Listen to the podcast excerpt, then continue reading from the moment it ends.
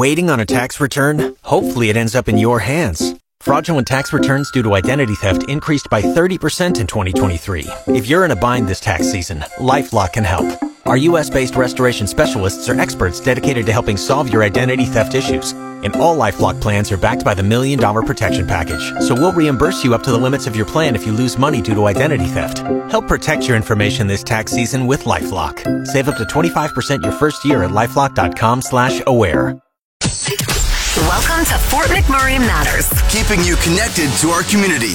Brought to you by Cooper and Company Law Firm and Fort McMurray Orthodontics on Mix 103.7. Heidi ho, good afternoon. It's Sean Kreitz, Fort McMurray Matters here, the one and only, truly yours, Mayor Sandy Bowman. He is on the program via the telephone. Thank you, sir, Graham Alexander Bell. I think you invented that bad boy. Sandy Bowman, how's it going today? Good, good, Sean. How are you today? I'm doing absolutely fantastic. It's nice to speak with you. Uh, it was a snowy council last night. Did everyone make it in? How was the turnout? Yeah, it was a packed house. It's probably one of the most attending council meetings we've had uh, in the last uh, year and a half. So the the snow didn't keep people away. So uh, we're glad to see that and glad to see the community engagement. Um, and having that many people in the council really shows uh, that we're dealing with some important issues and the community is engaged and wants to give their give us their opinions, but also um, let us know what they want in their community. Yeah, it's really encouraging to see that a lot of people care, I guess, about the region and uh, having their voices heard and everything. How how is this turnout compared to like other ones? So almost like every seat was filled. How about some other ones? Uh, is it does it just depend on what's being discussed? It depends on what's being discussed, really. Um, and the more engaged the community is, and, and really. Um, I find a council meeting with this much attendance and this much participation um, really gives value to the decisions that are made um, that night because it goes back to what the community wants. And it's easy, anybody in the community that's a community member, if you have want your voice heard, um, this is open mic. It's your time. If we're discussing a topic, you get a chance to come in, give us your views, give us your experiences, give, your, give us your recommendations. Um, and you have your time to do that and uh, be heard and be part of the debate. And just quickly, can you just show up and like sign up to speak, or do you have to do it beforehand? Uh, you can pre-register uh, for council meetings, or you can show up before the council meeting and sign up with the Ledge Services, um, or you can just uh, sign up before that item becomes on the agenda. So it's pretty open. Um, the only thing we can't do is tell you when that item's going to come up because we don't know how long each each item's going to take on the agenda. Right, right, right, right. No, that makes sense. Let's wrap up winter play. So that happened and just finished up uh, a week or so ago. How did it all go this year? Phenomenal. Uh, it re- really was really put it apart this year from other years is it was held during the uh, the kid their the students break, so a lot of kids were off all week. So it really extended it for instead of a weekend event to a, almost a whole week. So I heard a lot of positive from the community. I mean, the uh, shooting with Snye is always a huge event. Um, it was was one of those things, one of those events that, as a northern community, something you can really celebrate. And the weather for it was great, so um, it was definitely uh, something we can definitely uh, look forward to in the in the future. And hope we can plan it around the the school break again. And just a shout out to uh, Councillor Ken Ball. His team, his team won one of the uh, divisions, so uh, he's still pretty proud of that. And he'll be proud of that for the next year. Is going to bring it up every meeting or something? Is that how it goes? yeah, I guess it's fine. Just trotting the trophy around or whatever he gets. Yeah. exactly. Um, unfortunately, we didn't get to talk last week, so just a couple quick hitters maybe here. I, I see that some money was received through grant for homelessness, and uh, do you do you have an idea how much was uh, received and any plans right now, or is that to be discussed? Oh, that's already been uh, it's already in the process of being divided up between the different organizations. So all those different associations that work with our homelessness um, issues in our community, uh, the total of 5.3 million, and it's divided up between uh, like a CIP funding application between all those those groups in town that that help with homelessness and uh, kind of relocate our, our residents. Um, it's something we really support in this community, and it's something everybody supports, whether you're uh, a resident, downtown business owner, or anything. You want to see people get that the right help, especially where we're in northern community, as we talked about earlier. Um, this isn't the kind of weather you want anybody outside in. So we're really thankful. We have some great organizations in the community, and we're proud of all the work they do. And another quick hitter about uh, the Northside Twins Arena. What was brought forward with that? Uh, Councillor Ken Ball brought that uh, forward as a motion for administration to take that back to uh, look at a, basic design of a twin arena um, located at Abraham's Landing, um, just to deal with the lack of ice for our residents. And as we are, minor hockey association actually had to stop taking taking children and registering because there wasn't enough ice time available for them. So it's something we're going to look at and see what the cost would be in today's dollars based on what um, that design was back in 2015, 16, previous to the fires. So uh, we're going to let administration bring that back to us. Uh, we just want to explore our options, what they are, and uh, we'll take a look at it then. And I understand uh, a couple of important proclamations were made as well. International Day for the Elimination of Racial Discrimination. Why do you feel that's important? Yeah, so the International Day for Elimination of Racial Discrimination will be March 21st, uh, 2023 this year. Um, I think it's really important in our region uh, just because we're so diverse. Um, we're as diverse as Toronto is. So it's something we can be really proud of as a community and the diversity we have here. And it's um, we want to always make sure we're a safe, inclusive community for everyone that comes here.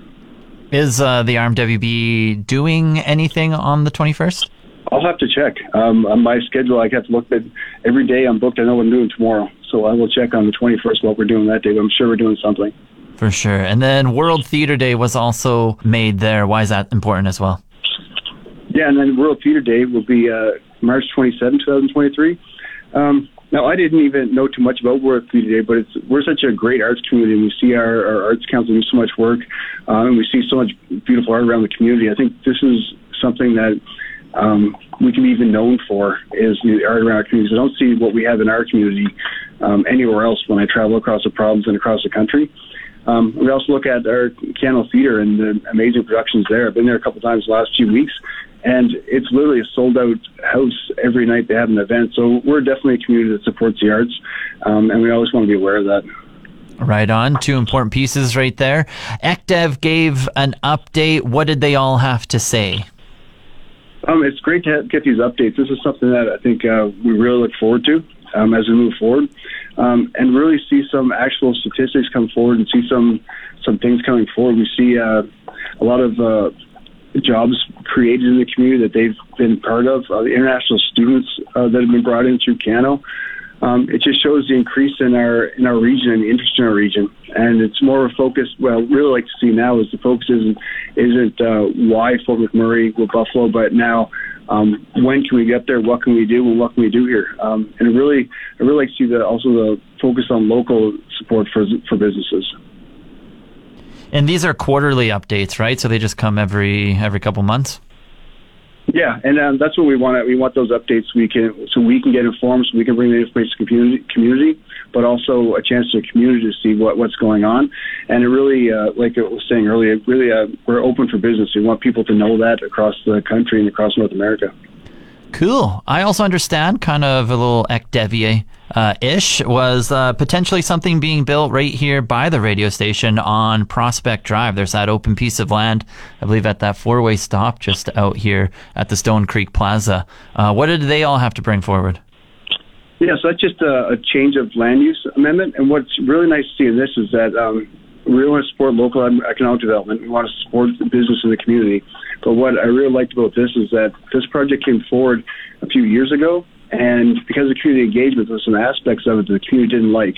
So a developer went out, um, brought it back to the drawing board, did a lot of extra engagement over and above what they that they needed to do, and uh, came up with a plan that excluded those things the community didn't want to see. So it's a great. Um, great example of a, a business, local business owner, local business developer working with the community um, to make sure that everybody's heard and we get they get what they want in their community. Mayor Sandy Bowman on the line here. Just going to take a break and then we're going to hop back into what happened at council just the other night. I know we still have to cover the Draper accommodation and the off-highway vehicle discussion. We're back to Fort McMurray Matters. Brought to you by Cooper and Company Law Firm and Fort McMurray Orthodontics on Mix 103.7. And welcome back to Fort McMurray Matters. I'm Sean Kreitz. Over the phone, I have Mayor Sandy Bowman. Uh, we're just discussing everything that happened at council the other night, and we'll hop right back into it. I think this was another big one. Uh, what's all going down with uh, the Draper flood kind of accommodation plan that's happening? Uh, we had a huge engagement uh, with that last night. A lot of the uh, members of the community in the council chambers were from Draper. A lot of residents I know quite personally now. Um, so I want to thank them personally for coming out last night, and especially the Draper residents that came to speak.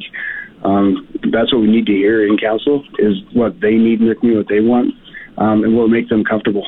Uh, so we very much like that. Uh, so what ended up happening was we uh, referred it, we deferred the the uh, plans back to administration. So they come back with a proposal uh, that would look at the actual property appraisals to be done on the on the uh, properties. Um, then we can look back when they come back uh, to who would like to be part of the grant program or the voluntary buyouts. Can you kind of summarize what the residents kind of wanted and needed when they were kind of discussing at the the meeting last night? Yeah, so like they brought up a lot of really excellent points about what the uh, what they could look like after after properties are bought out, what they'd like to see in the community. Um, even brought up some cost cost saving ideas that um, we may not even thought of. Um, but really, what they want is uh, certainty and clarity in a, in a direction of where to go, and that's what we want to bring back um, at the in the future, and hopefully in the near future. We really um, we're thanking administration for all the work they've done and put into this, and we're hoping to come back um, as soon as they can, so we can bring this back to council to bring the residents uh, kind of some closure on it and direction forward, moving forward in the community. Alrighty. I saw there was uh, potentially um, some plans for another snow dump in a future budget. Uh, did that get brought forward?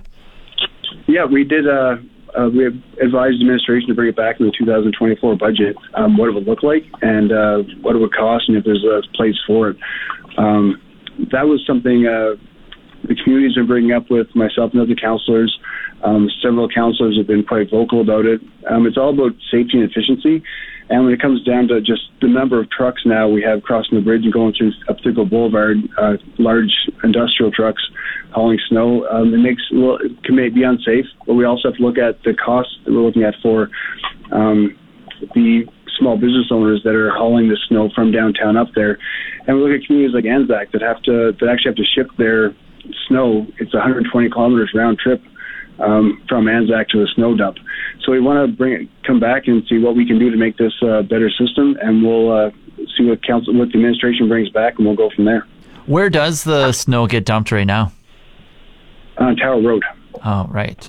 And finally, I think this was a big discussion as well, along with the Draper Flood Accommodation Plan. Off highway vehicle discussion. Uh, how did that go? Um, actually went excellent. Uh, we had a lot of community members show up. Um, I mean, my my stance on it's not a secret. I mean, I'm I'm a responsible um, OHV owner.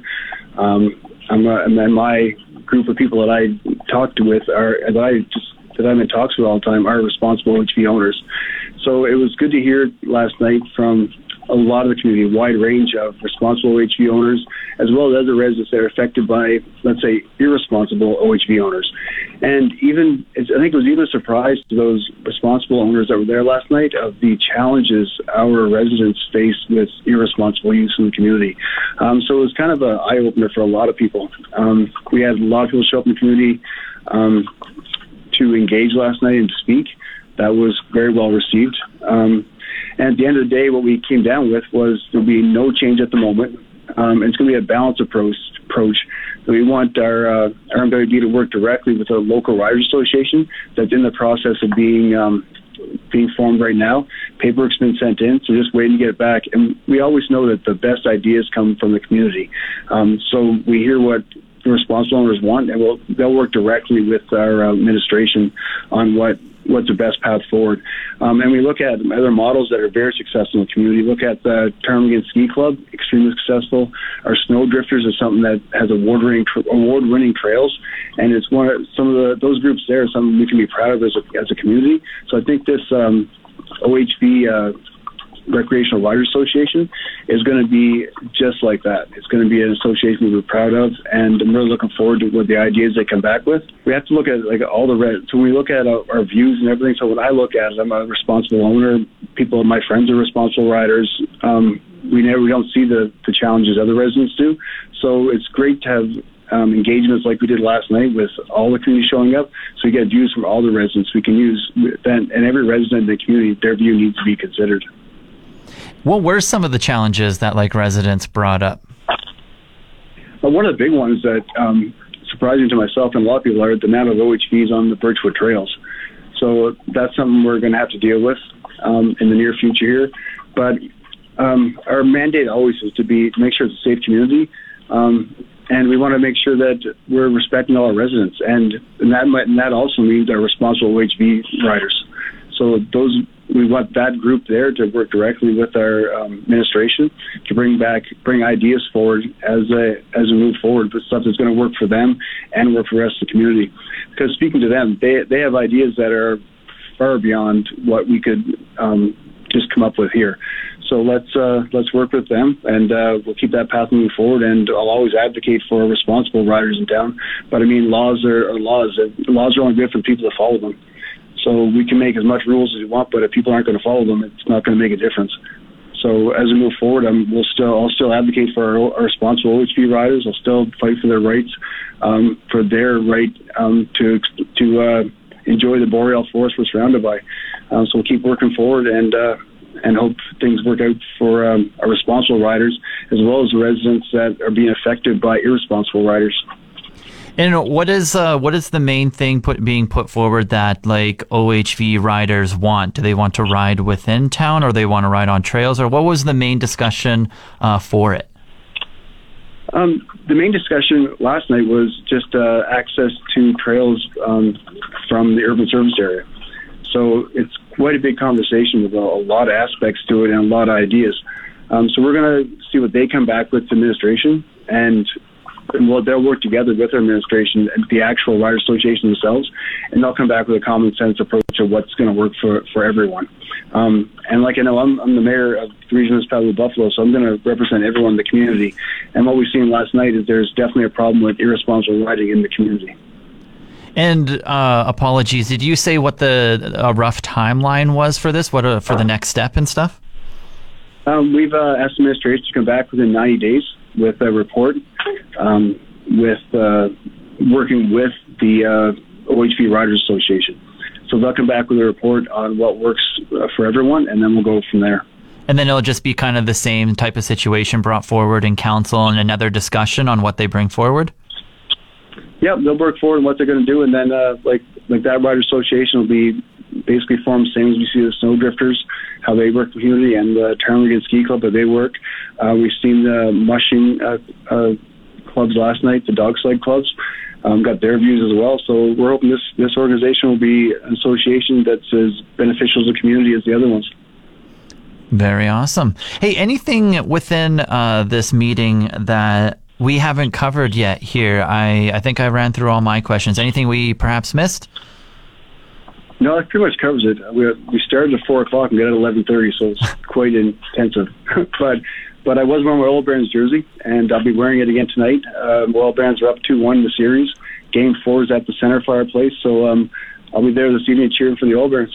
Right on. That's right. Puck drop 7:30. Go Oil Barons go. They've uh, taken a lead in the series as the underdogs here. We absolutely love to see it. And uh, yeah, couldn't have said it better. Thank you again, Mayor Sandy Bowman. Awesome. Thanks, Sean. Have a great day. That's the end of another edition of Fort McMurray Matters. Want a copy of this episode or any past episode? Download the podcast at mix1037fm.com. Brought to you by Cooper and Company Law Firm and Fort McMurray Orthodontics on Mix 103.7.